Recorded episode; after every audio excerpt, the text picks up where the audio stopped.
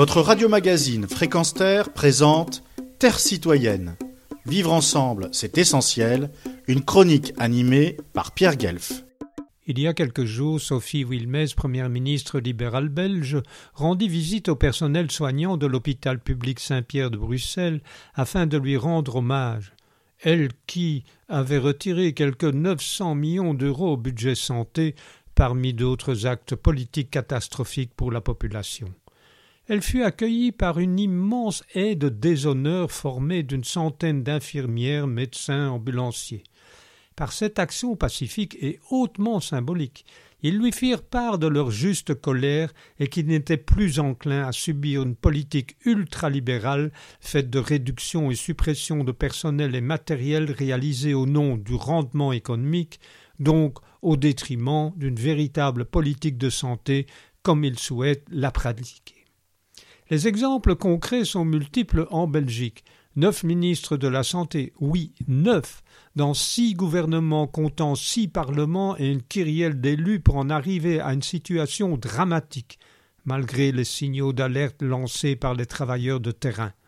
Pas de masque, ni de gel, ni d'appareil respiratoire, un personnel médical devant agir dans des conditions indignes, alors que le taux de décès dans les maisons de repos s'avère scandaleux et que déjà quelques dix mille citoyens sont décédés, ce qui fait que pour onze millions d'habitants, la Belgique se classe en tête du nombre de morts du Covid-19 par nombre d'habitants.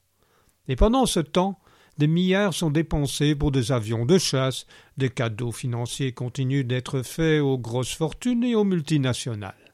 Dans le fond, cette haie du déshonneur qui ne fit pas plaisir à de nombreux politiciens, on s'en doute, contenait en elle toute la volonté des citoyens d'en finir avec cette politique dévolue au grand capital. Dans son édito de Charlie Hebdo du 20 mai, soit quatre jours après la haie de déshonneur belge, Rhys est très lucide. Je le cite. On est trop poli, on est trop gentil, on est trop respectueux avec ceux qui nous marchent dessus et nous méprisent. Il n'y aura rien de neuf après le Covid-19 si on se contente de faire des propositions qui seront aussitôt ridiculisées et dénégrées. Il faut arrêter d'être trop raisonnable et refuser que notre liberté soit emprisonnée par les délires de ceux qui nous asphyxient depuis des décennies avec leur vision si médiocre de la vie.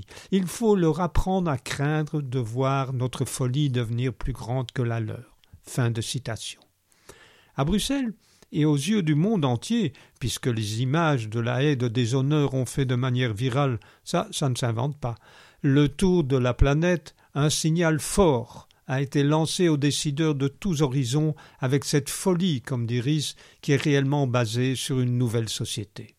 Il est temps, grand temps, de passer des mots à une action responsable contre la séduction toxique des ultralibéraux et leur lot de gadgets séduisants tels la 5G, au détriment des élémentaires outils de travail de ceux habilités à soigner, par exemple.